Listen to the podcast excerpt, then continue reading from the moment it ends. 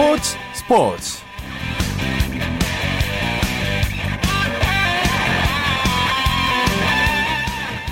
안녕하십니까. 일요일 스포츠 스포츠 아나운서 오승원입니다. 호주 아시안컵이 끝난 후 소속팀에 복귀한 우리나라 축구 국가대표 선수들의 복귀전이 속속 펼쳐지고 있는데요. 주장인 기성용 선수 소속팀인 스완지 시티에 복귀하자마자 시즌 4호 골을 기록했습니다. 기성용 선수는 썬덜랜드전에 선발 출전해 풀타임을 소화했는데요 몸을 날린 멋진 헤딩슛으로 스완지 시티를 패배 위기에서 구했습니다. 네, 우리 기성용 선수를 비롯한 축구 국가대표 선수들의 활약상 잠시 후 축구 기자와 함께 자세히 알아보겠습니다. 자, 일요일에 함께하는 스포츠 스포츠 먼저 프로농구 열기부터 느껴봅니다. 월간 루키의 조현우 기자와 함께합니다. 안녕하세요. 네, 안녕하십니까. 네, 오늘 남자부 3경기가 열렸죠. 먼저 동부와 SK 경기부터 살펴볼까요? 네, 원주 동부가 서울 SK의 선두 싸움에 찬물을 끼얹었습니다. 아, 서울 잠실 학생체육관에서 열린 SK와 동부의 다섯 번째 대결에서 동부가 83대 70으로 승리를 했습니다. 네. 오늘 승리로 동부는 3연승에 성공하는 동시에 시즌 30승째를 달성했고요. 또 공동 1위였던 이 SK를 2위로 끌어내리면서 어, SK의 두 경기 차로 따라붙었습니다. 이 모비스와 SK의 선두 싸움에 동부가 명함을 내밀면서 어, 더 재미있는 상위권 싸움이 벌어질 것으로 보입니다. 네, 동부는 오늘 사이먼이 아주 맹활약을 했죠. 네, 데이비드 사이먼 선수 참 이 조용하지만 굉장히 강력한 힘을 발휘하고 있는데요. 자, 오늘 이 SK를 맞아서도 22득점, 또 10개 리바운드로 더블 더블 활약을 펼쳤습니다. 어, SK의 애런 헤인즈와 또 코트니 심스를 상대로 매운맛을 제대로 보여줬고요. 아, 베테랑 김주성 선수가 또 헤인즈를 5반칙 퇴장으로 내몰면서 아, 공격에서도 3점슛 2개를 포함 14득점을 아, 올렸습니다. 음. 또 윤호영과 앤서니 리처드슨이 각각 두 자리 득점을 올렸고 또 포인트 가드 이 박지현 선수도 10득점 4개 어시스트를 보탰습니다. 근데 SK 문경은 감독 비디오 판독 때문에 많이 아쉬워했다는데 어떤 얘기인가요? 네, 이 문경은 감독이 비디오 판독 요청이 예, 받아들여지지 않은 점에 대해서 어, 네. 경기 끝나고 나서 좀 진한 아쉬움을 드러냈었는데요. 음, 음 이 문 감독은 이 헤인즈가 테크니컬 파울을 받았을 때 이 터치아웃 상황이 좀 애매했었거든요. 네, 네. 자, 이 장면에서 비디오 판독을 요구했는데 예, 받아들여지지 않았다. 자 이러면서 좀 안타까움을 드러냈습니다. 아, 실제로 이제 그 판정 이후에 SK가 와르르 무너지면서 어, 아. 홈에서 패배를 떠안았는데 사실 느린 화면으로 봤을 때는 어, 문경원 감독이나 헤인즈가 좀 억울해 어, 억울했던 것이 네. 충분히 좀 이유가 어, 어, 이해가 가는 그런 장면이었습니다. 음, 그렇군요. 또 동부와 SK 빅매치답게 올 시즌 최다 관객이 몰렸다면서요? 네, 올 시즌 가장 많은 관중이 아, 이 서울 잠실 학생체육관을 찾았습니다. 뭐 입석표도 다 팔렸다는 소식인데요. 네. 이 SK와 동부의 다섯 번째 맞대결이 열린 잠실 학생체육관에는 총 7천 또 815명의 관중이 들어찼습니다. 아, 올 시즌 잠실 학생체육관 최대 관중은 이 서울 삼성과의 크리스마스 매치에서 기록한 7,664명이었는데요. 네. 어, SK 관계자는 잠실 학생체육관이 모두 6,800석 정도가 되는데 어, 안전을 고려해서 평균 6,200석을 개방을 하지만 음. 오늘 6,800석은 물론이고 입석까지 모두 팔렸다라고 이야기를 했습니다. 어, 상위권 두 팀의 대결인데다 또 나란히 상승세를 타고 있는 어, 두 팀의 대결에 많은 관심이 쏠렸고 결국 이것이 매진이라는 결과로 이어지지 않았나 싶습니다. 그렇군요. 또 연승이 잠깐 중단됐던 LG, KCC를 이겼네요. 네, 데이본 제퍼슨 선수가 맹위를 떨친 창원 LG에게 연패는 없었습니다. 아, 직전 경기 원주 동부와의 홈 맞대결 패배 후유증도 찾아보기 힘들었는데요. 아, 전주 실내체육관에서 열린 KCC와의 원정 경기에서 LG가 87대 67, 20점 차 대승을 따냈습니다. 이로써 지난 13경기에서 12승 1패 상승세를 이어가면서 어, 오리온스와 공동 4위로 올라섰고요. 패한 KCC는 5연패 늪에 빠지면서 9위를 그대로 유지했습니다. KCC는 아, 이 구단 역대 최다인 홈 9연패 늪에 빠지고 말았습니다. 아, 오늘 경기 보니까 제퍼슨, 아, 원맨쇼 같더라고요. 네, 좀 차원이 다른 선수인데, 네. 어, 최근 들어서 유독 좋은 활약을 펼치고 있습니다. 아, 발목 부상 이후에 돌아온 동료죠. 이 크리스 매시 선수를 반기기라도 하듯이 혼자 38득점, 그리고 13개 리바운드를 기록했습니다. 32득점에 아, 11개 리바운드로 활약한 KCC의 이 디숀 심스와의 득점 대결에서 판정승을 거뒀는데요. 40분 경기에서 사실 38득점을 넣으려면 경기 출발부터 득점포를 또 가동해야 됩니다.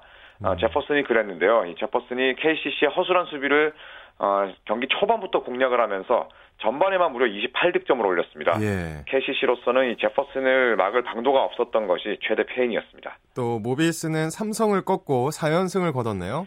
네, 모비스가 삼성을 꺾으면서 4연승을 달렸고 또 삼성전 무려 19연승을 이어갔습니다. 아, 모비스는 홈에서 열린 삼성과의 이 안방 경기에서 아, 후반을 완전히 장악하면서 80대 57로 이겼습니다. 아, 모비스는 오늘 승리로 33승 11패를 기록하면서 아, 단독 1위에 올랐습니다. 반면 삼성은 9승 36패로 5라운드를 마무리했는데 이 KBL 역사상 5라운드까지 두 자리 승수를 기록하지 못한 경우는 2007-2008 어, 시즌 이 오리온스 이후에 7년 만에 처음입니다. 네. 삼성이 그야말로 시련의 계절을 보내고 있습니다. 삼성이 아쉬운 게 처음 처음부터 무너지는 팀은 아니잖아요. 그렇죠. 오늘 네. 경기도 그랬거든요. 맞습니다. 이 삼성이 사실 경기 초반에 출발은 나쁘지 않은 팀입니다. 네. 하지만 이 뒷심 부족으로 계속 패했었는데 오늘도 그런 어, 이 원하지 않는 패턴이 반복이 됐습니다.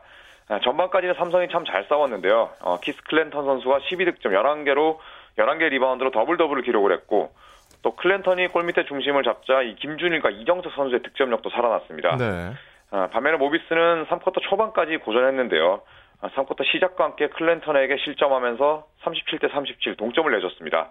자, 이때부터 모비스가 본격적으로 어, 정신을 차렸습니다. 송창용 선수의 3점 슛을 시작으로 연속 10득점을 올렸는데요. 아, 모비스가 3쿼터를 56대 45로 앞선 채 끝냈고 4쿼터 들어서 삼성을 3분여 동안 무득점으로 묶으면서 결국에 20 어, 23점 차 대승으로 어, 경기를 마무리했습니다. 네, 여자부 경기는 어떻게 됐나요? 네, 치열한 접전 끝에 승자 우리은행이었습니다. 아, 이 용인 실내체육관에서 펼쳐진 어, 삼성과의 이 원정 경기에서 우리은행이 67대 64로 이겼습니다. 아, 이로써 2연승을 달린 우리은행은 어, 시즌 23승 4패를 기록하면서 정규리그 우승 매직 넘버를 4로 줄였고요. 에, 반면 삼성은 2연패 늪에 빠지면서 이 플레이오프 진출권 진입이 더 멀어졌습니다. 네. 이 우리은행의 주전 가드죠. 이 박혜진 선수가 18득점을 올리면서 팀 승리를 이끌었습니다. 네, 또 내일 경기 일정과 관전 포인트 짚어주시죠. 네, 내일 남녀 프로농구 모두 한 경기씩 열리는데요. 아, 남자 프로농구는 KT와 KGC가 만납니다. 아, 두 팀 모두 최근 흐름이 좋지 않은데 예. 특히 KGC는 이 직전 경기였던 전자랜드전에서 그야말로 이 졸전을 펼쳤거든요. 그렇죠. 또 KT 역시도 어, 최근에 이 조성민 선수가 좀 부진하면서 어, 승수를 쌓지 못하고 있는데 어, 전태풍 선수가 복귀하는 만큼 어. KT의 이 경기력을 한번 기대해 볼 수 있을 것 같습니다. 네. 자, 그리고 이 여자 프로농구에서는 KB스타즈와 하나회안이 만나는데 어, 최근 들어서 이 하나회안의 경기 내용이 성적과는 별개로 상당히 좋거든요. 예. 네, 공격의 팀 KB가 또 하나 외환의 이 젊음을 잘 꺾을 수 있을지 기대를 모읍니다. 네, 오늘 소식 고맙습니다. 네, 감사합니다. 지금까지 프로농구 소식 월간 루키의 조현일 기자와 함께했습니다. 이어서 프로배구 V리그 소식 살펴봅니다. 마이데일리의 강산 기자와 함께합니다. 안녕하세요. 네, 안녕하세요. 네, 현대캐피탈이 강적인 대한항공을 이겼네요.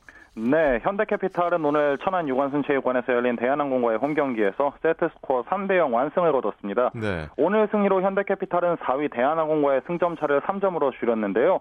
포스트 시즌 진출 희망을 다시 살린 그런 경기였습니다. 어, 포스트 시즌에 진출할 가능성 어디까지 보고 계신 건가요? 예, 물론 쉽진 않습니다만 가능성은 충분합니다. 음. 현대캐피탈은 앞으로 9경기를 남겨두고 있는데요. 3위 한국전력과도 4점 차이밖에 나지가 않습니다. 네. 남은 시즌 반전을 이뤄낸다면 충분히 가능하다고 볼 수가 있고요. 3위에 오르거나 3위와 승점 3점 차이 내 4위를 해야 포스트 시즌 진출이 가능한데요. 전통의 강호 현대캐피탈의 남은 시즌 행보 어떻게 될지 정말 궁금하네요. 아, 그만큼 포스트 시즌 티켓을 향한 각축이 좀 치열하다고 볼 수 있는 거죠? 그렇습니다. 1위 삼성화재와 2위 OK저축은행이 어느 정도 안정권에 들어갔다고 보고 음. 3위부터 5위까지의 다툼이 치열한데요. 네. 3위 한국전력과 4위 대한항공의 승점 차는 단 한 점입니다. 5위 현대캐피탈과 3위 한국전력도 승점 차이는 말씀드린 대로 4점에 불과한데요. 어떻게든 이 세 팀 가운데 최소 한 팀, 많게는 두 팀이 탈락할 수밖에 없습니다. 음. 치열한 순위 다툼은 팀에게는 굉장한 스트레스가 되겠지만 팬들에게는 또 큰 흥미 요소가 되겠죠. 그렇죠. 오늘 현대캐피탈 케빈의 공격이 살아났어요. 네, 드디어 케빈이 살아났습니다. 네. 올 시즌 공격 성공률이 45%에도 미치지 못했던 케빈인데요. 오늘은 20득점 공격 성공률 56.25%로 모처럼 제몫을 했습니다. 오픈 공격과 시간차, 후위 공격은 물론이고요. 속공도 7개를 시도해서 5개나 성공을 시켰는데요. 속공을 장착하면서 공격 옵션이 한층 다양해졌습니다. 점유율도 팀 내 가장 많은 43.8%로 제 몫을 충분히 해냈습니다. 네, 산체스가 빠져 있는 대한항공 오늘 범실이 좀 많았죠?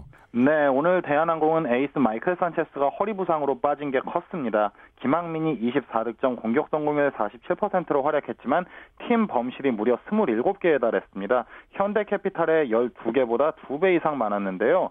팀 공격 성공률도 48.8%로 50%를 밑돌았습니다. 네. 역시 거포의 공백을 쉽게 메우지 못한 그런 경기였습니다.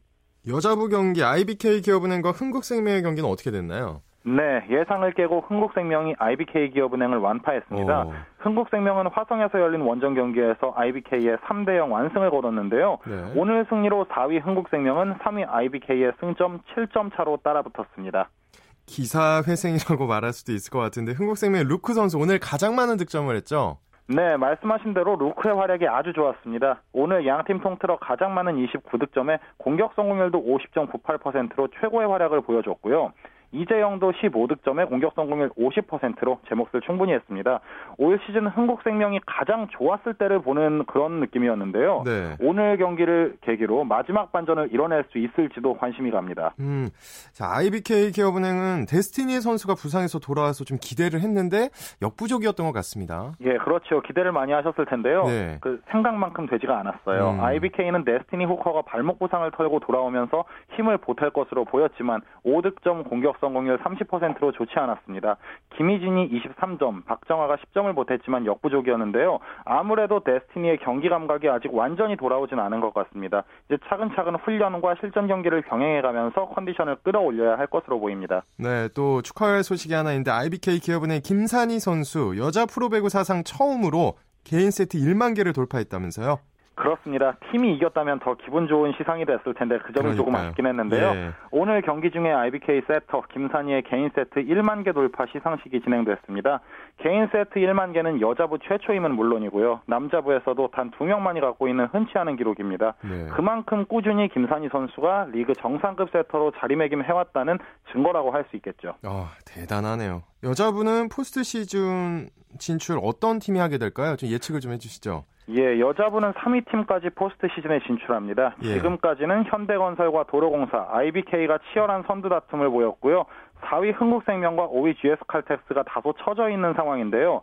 오늘 흥국생명이 대어를 낚으면서 순위 경쟁이 한층 흥미로워졌습니다. 뭐 음. 아직 흥국생명과 GS칼텍스까지도 포기할 단계는 아닌데요. 네. 흥국생명이 오늘 승리로 또 태풍의 눈으로 떠오를지도 관심거리죠. 네. 내일은 남자부 한 경기만 열린다고요? 예, 내일은 수원에서 남자부 한국전력과 LIG 손해보험이 만납니다. 문용관 감독이 자진 사퇴한 LIG는 강성영 수석 코치의 감독 대행 체제로 치르는 첫 경기입니다. 강성영 대행이 감독 대행으로 치르는 첫 경기를 승리로 장식할 수 있을지도 관심이 모아지고요. 네. 한국전력은 최근 6연승 중입니다. 상승세가 꺾일 법한 대로 꾸준히 상위권을 지키고 있는데요. 네. 이미 팀 창단 후 최다 연승을 경신해서 6연승을 달리고 있습니다. 연승 행진을 이어갈 수 있을지도 관심이 모이고요. 한국전력은 사실 앞으로 연승을 이어가면 이어갈수록 스스로 신기록을 경신하는 셈이죠. 네, 오늘 소식 고맙습니다. 감사합니다. 지금까지 배구 소식 마이데일리의 강산 기자와 함께했습니다. 쳤다 하면 홈런이고 슛 골이고 각본 없는 한편의 드라마. 그것이 바로 그것이 바로 손에 잡힌 우승 트로피. 목에 걸린 그 배달 너와 내가 하나 되는. 그것이 바로 그것이 바로 그것이 바로 꿈꾸던 스포츠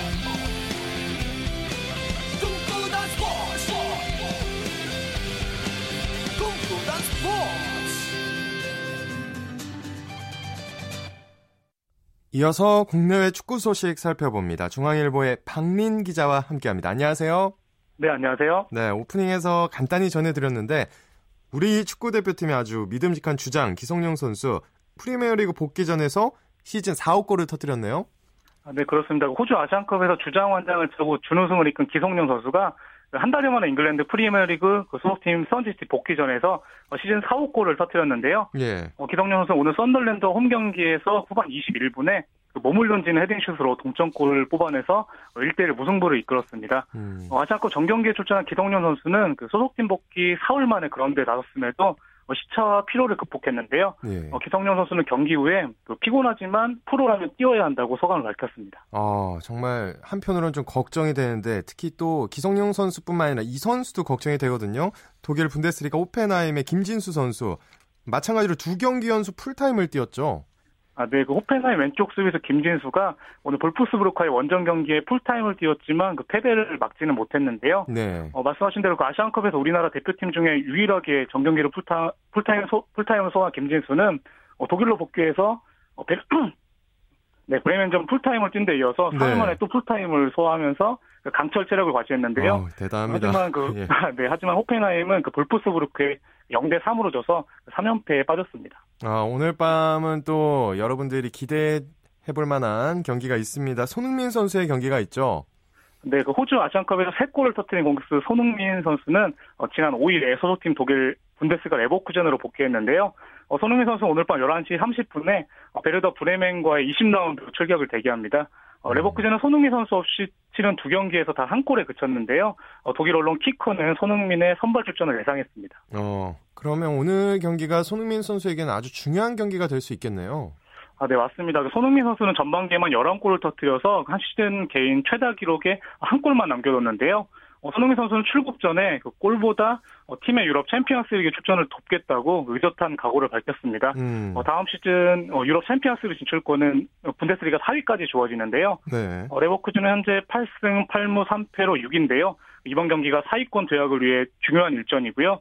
어, 손흥민 선수는 리그 최다 실점 2위 팀인 브레멘을 상대로 득점포 재가동을 노립니다. 아 무조건 나오겠네요. 그러면 자, 호주 네. 아시안컵에서 선방했던 우리 골키퍼 김진현 선수 일본 2부 리그로 떨어진 팀에 그대로 남는다고 했다면서요? 아, 네, 맞습니다. 그 김진현 선수의 소속팀 일본 세레소 오사카는 그 2부 리그 제2 리그로 강등됐고요. 일본 언론들은 김진현이 1부 그 리그로 떠날 것이라고 보도했는데요. 네. 하지만 김진현 선수는 한 언론과 인터뷰에서 그 6년여간 머문 팀이 강등됐는데 무슨 면목으로 떠나겠느냐. 그 어. 그 남자가 책임감이 없으면 계속 포기하는 사람이 될 수 있다. 이미 아시안컵을 가기 전에 팀에 남겠다고 통보했다고 말했습니다. 거미선뿐만 아니라 그 의리의 사나이라는 별명도 붙여줘야 할 것 같습니다. 예, 아, 좀 팬들은 아쉽지만 책임감은 정말 대단한 선수라고 봐야겠는데 우리 김진현 네. 선수의 올해 목표가 있다면서요? 네, 김진현 선수의 당면 목표는 세레소 사카의 제1 리그 복귀인데요. 어, 음. 김진현은 그 세레소 사카 팬들도 2부로 강등됐지만 떠나지 않겠다고 말했는데 어, 나도 떠나지 않겠다고 약속했으니 어, 이제 같이 올라가는 수밖에 없다고 말했습니다. 예. 어, 김준현은 세례 소속과 승격과 함께 국가대표 부동의 넘버원 골키퍼 꿈도 함께 이어나갑니다. 네. 또 아주 기쁜 소식이 들어왔는데 한국 22세 이하 축구 대표팀이 2015 태국 킹스컵에서 우승을 차지했네요.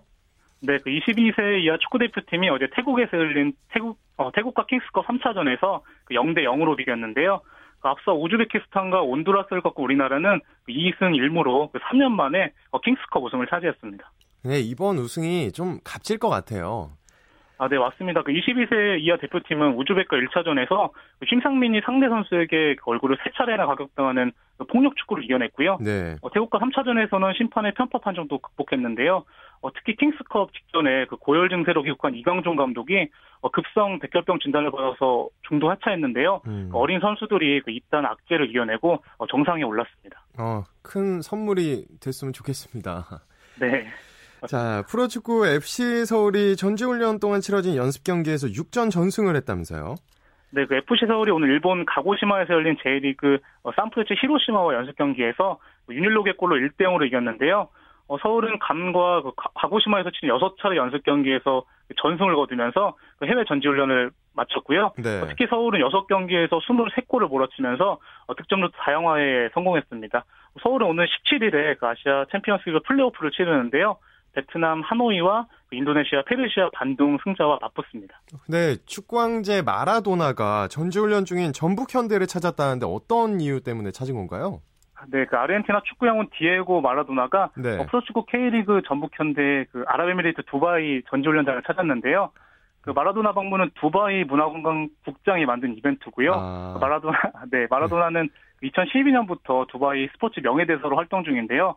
그 마라도나 최강희 전북 감독에게 그 올해 행운이 함께해서 우승하길 바라고 그 올해 전북을 응원하기 위해 그 한국을 한국을 방문하겠다고 약속했습니다. 네, 그 약속 꼭 지켜줬으면 좋겠습니다. 오늘 소식 고맙습니다.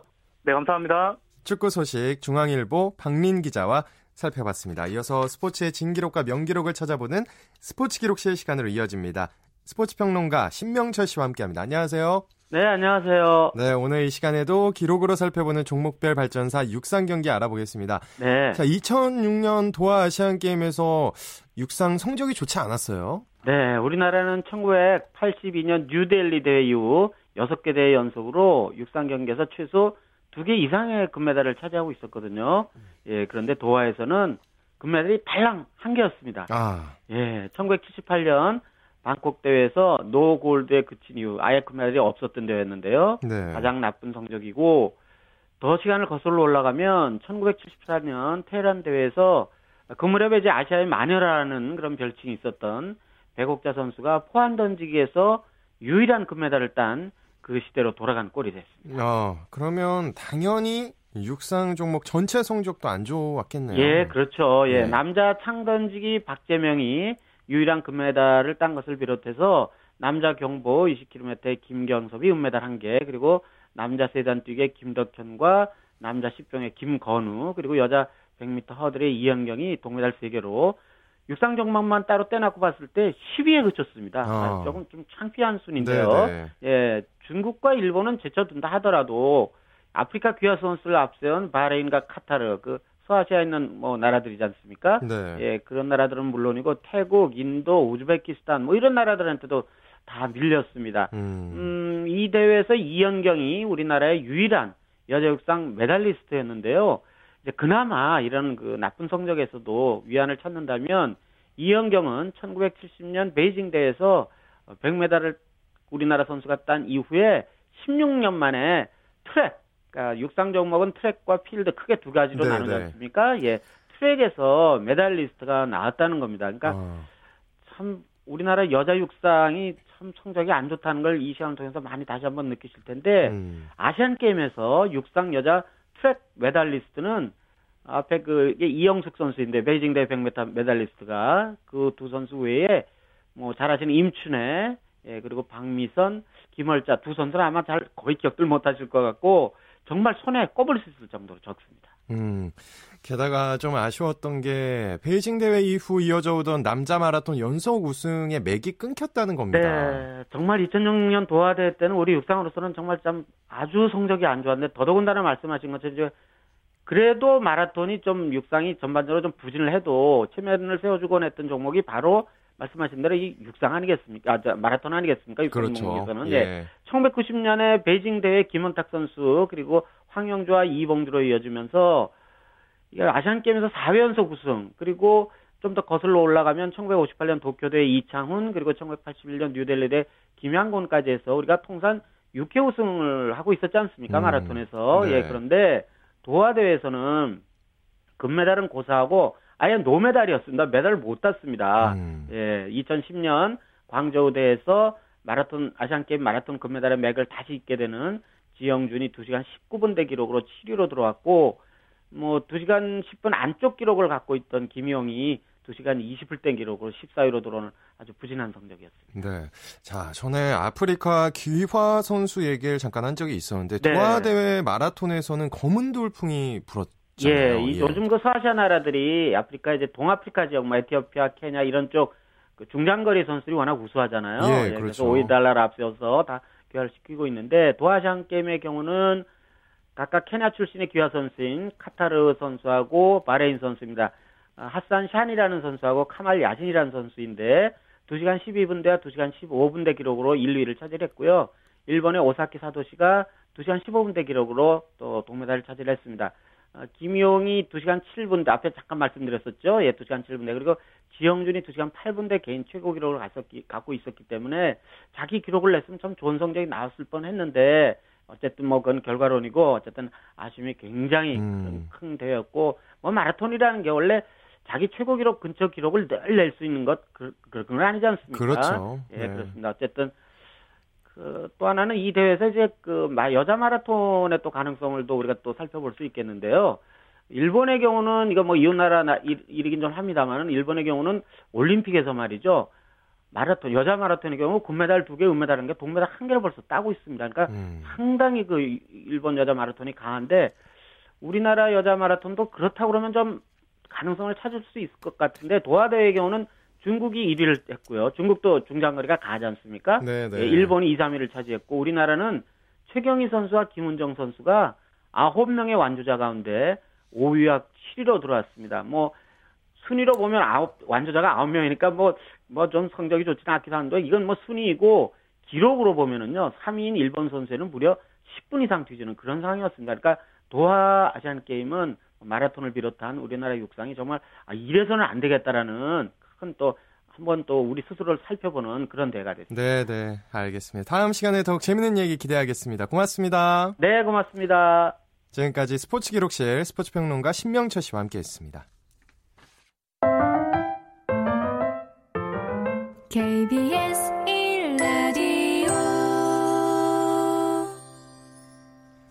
스포츠를 만드는 사람들 시간입니다. 이혜리 리포터 자리했습니다. 안녕하세요. 네, 안녕하세요. 오늘 어떤 분을 만나고 오셨나요? 네, 요즘 요가에 대한 종류도 참 다양해졌습니다. 뭐 flying 요가, 뭐 hot 요가, sky 요가 등 네, 요가 종류도 참 많아졌는데요. 그 중에서 sky 요가에 대한 여성들의 관심이 높아지고 있습니다. 네. 그래서 이 sky 요가가 뭔지 알아보기 위해서 sky 요가 강사 김희영 씨를 만나고 왔습니다.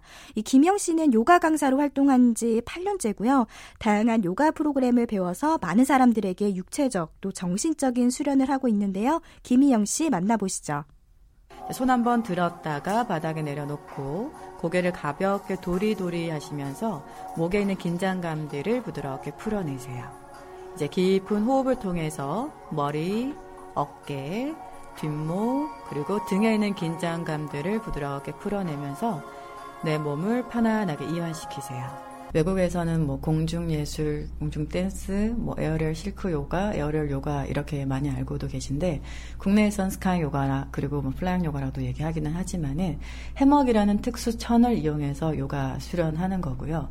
우리 몸을 반중력 상태로 만들어주기 때문에 일반 요가에 비해서 훨씬 더 움직임이 자유롭고 그리고 관절의 가동 범위를 넓혀주면서 특히 뻣뻣하거나 근력이 없거나 또 체력적으로 저하되신 분들이 일반 요가를 시도하기가 좀 많이 어려워하시거든요. 특히 빈야사를.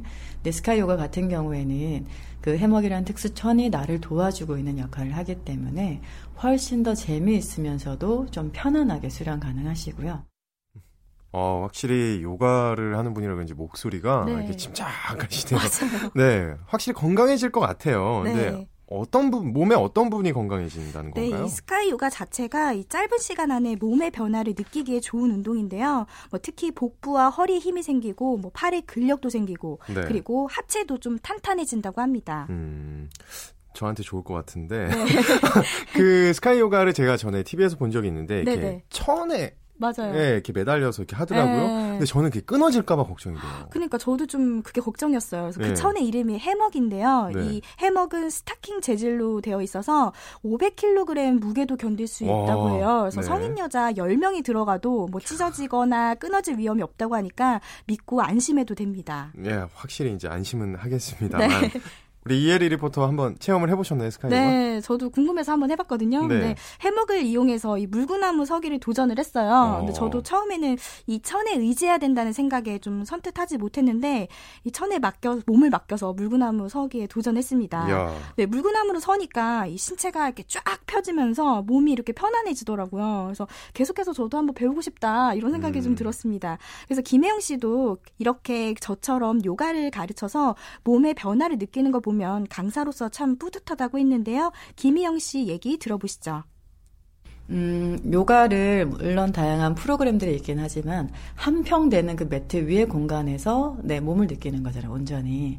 한 시간 동안 수련할 때 물론 육체를 단련시켜준과 함께 마지막 사바사나를 시도할 때 나의 여러 가지 부분, 내면적인 부분들을 들여다 볼 수 있는 계기가 되고, 거기에 봄과 함께 여유를 또 가지고 편안함을 가질 수 있어서 그 부분에서 가장 매력적인 것 같아요. 누구나 다 요가를 하고 싶지만 그렇지 못하시는 분들이 많거든요. 뻣뻣하거나 힘이 없거나 뭐 등이 굽어 있거나 이런 사람들은 일반 요가를 시도하기가 굉장히 어려워하시는데 이 프로그램을 회원님들한테 접목시켰을 때 몸이 변화된다는 걸 너무 많이 느껴요. 몸이 아름다워질 뿐만 아니라 뭔가 편안해지고 여유가 어, 있어졌다는 거를 매 순간 느껴요. 또 저 또한 많은 좋은 에너지를 그 수업에서 많이 나눠 드리려고도 노력하는 부분이기도 해요. 자, 그러면 이런 좋은 스카이 요가를 할 때 알아둬야 될 점이 있다면 어떤 게 있을까요? 네, 뭐 심각한 뭐 허리 디스크 환자들이나 그리고 또 이게 천으로 이용을 하다 보니까 얼굴로 압력이 가는 경우가 아, 있거든요. 네, 예. 그래서 그래서 뭐 녹내장 질환을 앓고 있는 분들도 임산부는 좀 주의를 하는 게 좋고요. 그리고 이 스카이 요가 자체가 이 몸을 많이 움직이기 때문에 이 운동을 하기 전에는 두세 시간 전에는 꼭 공복 상태여야지 음. 호흡하기도 좀 편하다고 합니다. 계속해서 김희원 씨입니다. 일단 어떤 그 스포츠를 하던 간에 그 하고 있는 동안 거기에 온전히 집중이 되잖아요. 뭔가 다른 걸 생각하지 않잖아요. 그리고 열정적으로 움직일 수 있고 그리고 올바른 액션이잖아요. 어, 뭔가 나쁜 것도 아니고 땀을 흘릴 수 있고 끝나고 난 다음에 성취감도 있고 그리고 뭔가 시원한 부분들도 있고 그러면서도 몸이 단련되는 부분들도 있고 몸이 건강해지면 또 마음이 바로 쓰잖아요. 몸과 마음은 다르지 않거든요. 그런 거에 있어서 스포츠가 매력적인 것 같기는 해요. 제가 60대도 70대도 요가 강사로서 활동하는 것이 저의 꿈이고요. 그동안 많은 분들이 요가를 통해서 몸이 건강해지는 것 뿐만 아니라 내 마음이 좀 여유를 찾아가고 마음이 건강해지기를 어, 기원하는 것이 저의 꿈이기도 해요. 보다 많은 사람들이 요가를 하는 것. 네, 요가를 통해서 많은 분들이 건강해지길 바라는 김우원 씨. 앞으로도 많은 분들과 함께 요가를 하면서 몸과 마음이 건강해지고 아름다울 수 있도록 함께 해주시길 바랍니다. 네, 일단 저부터도 함께 하겠습니다. 네. 예리 리포터 오늘 고생하셨습니다. 네, 고맙습니다.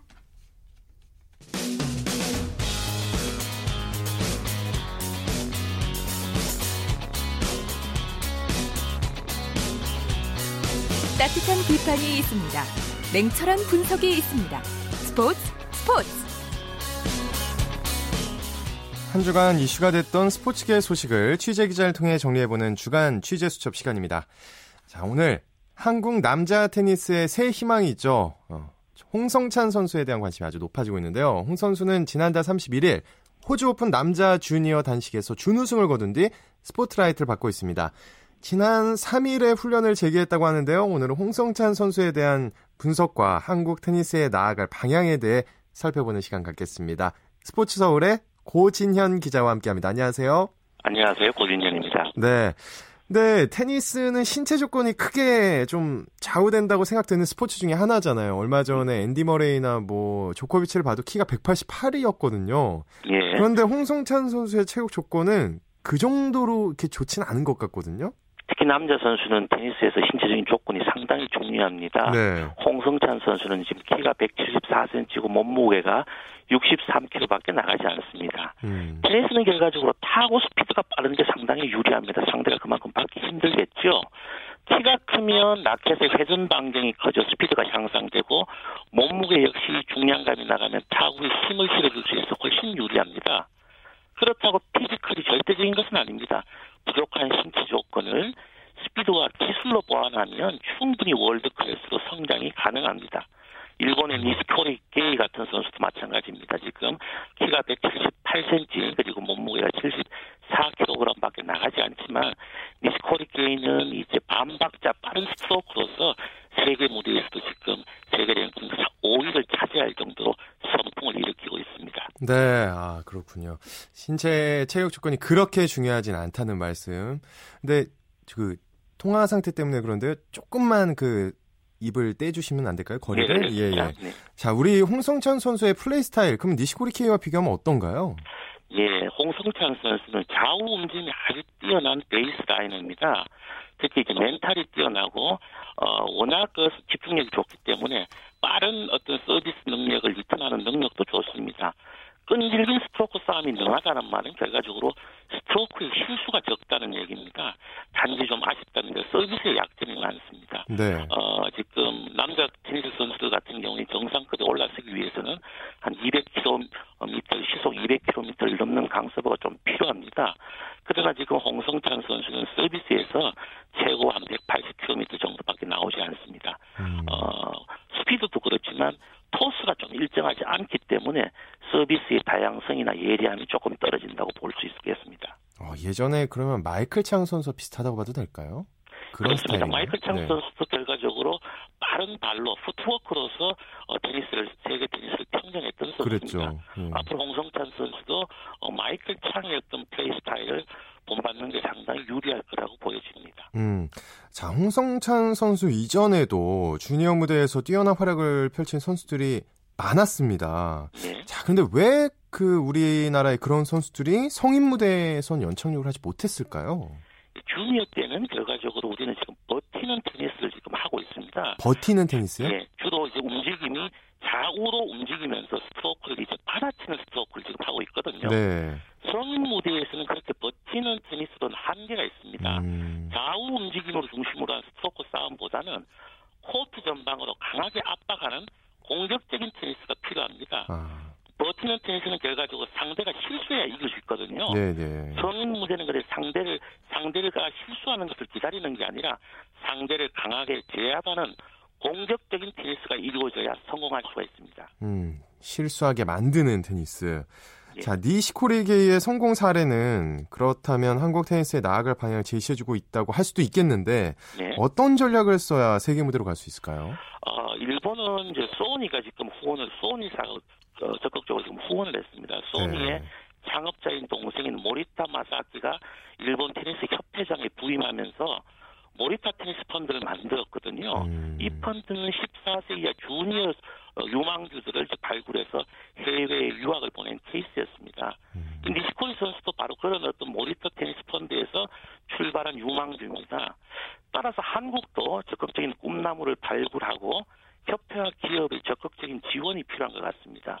여기에다 또 선수들의 뚜렷한 목표 의식이 더해진다면 한국도 좋은 선수가 나올 거라고 생각됩니다. 네, 홍성찬 선수 얼마 전 기사에서 그 후원자나 후원 업체를 찾는다는 걸 본 적이 있는데 네, 빨리 좀 자리를 잡았으면 좋겠습니다. 자, 테니스의 세계적인 흐름을 놓고 본다면 한국 선수들의 지향해야 할 플레이 스타일 아까 잠깐 말씀해 주셨지만 좀 더 자세하게 좀 짚어주시죠. 네, 그렇겠습니다. 어릴 때부터 한국 선수들은 게임 결과를 의식한 이기는 테니스 어, 보다 어, 좀 잠재력을 좀 키워주는 선이 굵은 좀 공격적인 플레이를 좀 지향하는 게 좋을 것 같습니다. 네. 공격적인 플레이는 결과적으로 강한 서비스가 뒷받침이 되어야 됩니다. 그리고 라켓을 갖고 있는 모든 스포츠와 같이 백핸드를 빠른 푸트워크로서 포핸드에 또 전환할 수 있는 능력이 필요하고요. 음. 그리고 rising ball, 솟아오르는 볼을 반박자 빨리 치는 그런 어떤 플레이 스타일이 필요하겠죠. 음. 역시 움직임 역시 좌우 움직임보다 코트를 상하로 움직임, 어, 상하를 빠른 푸트워크로 하는 움직임이 상당히 중요합니다. 네. 한마디로 공격적인 테니스를 해야 한다. 뭐 이런 말씀으로 받아들이세요. 네, 그렇습니다. 네, 감사합니다. 지금까지 고진원의 취재수처 스포츠 서울의 고진원이었습니다. 고맙습니다. 고맙습니다. 네, 오늘 준비한 소식 여기까지입니다. 내일은 9시 35분부터 스포츠 스포츠 들으실 수 있고요. 이광용 아나운서가 재밌는 스포츠 이야기 준비해서 찾아옵니다. 저는 오승원이었습니다. 스포츠 스포츠.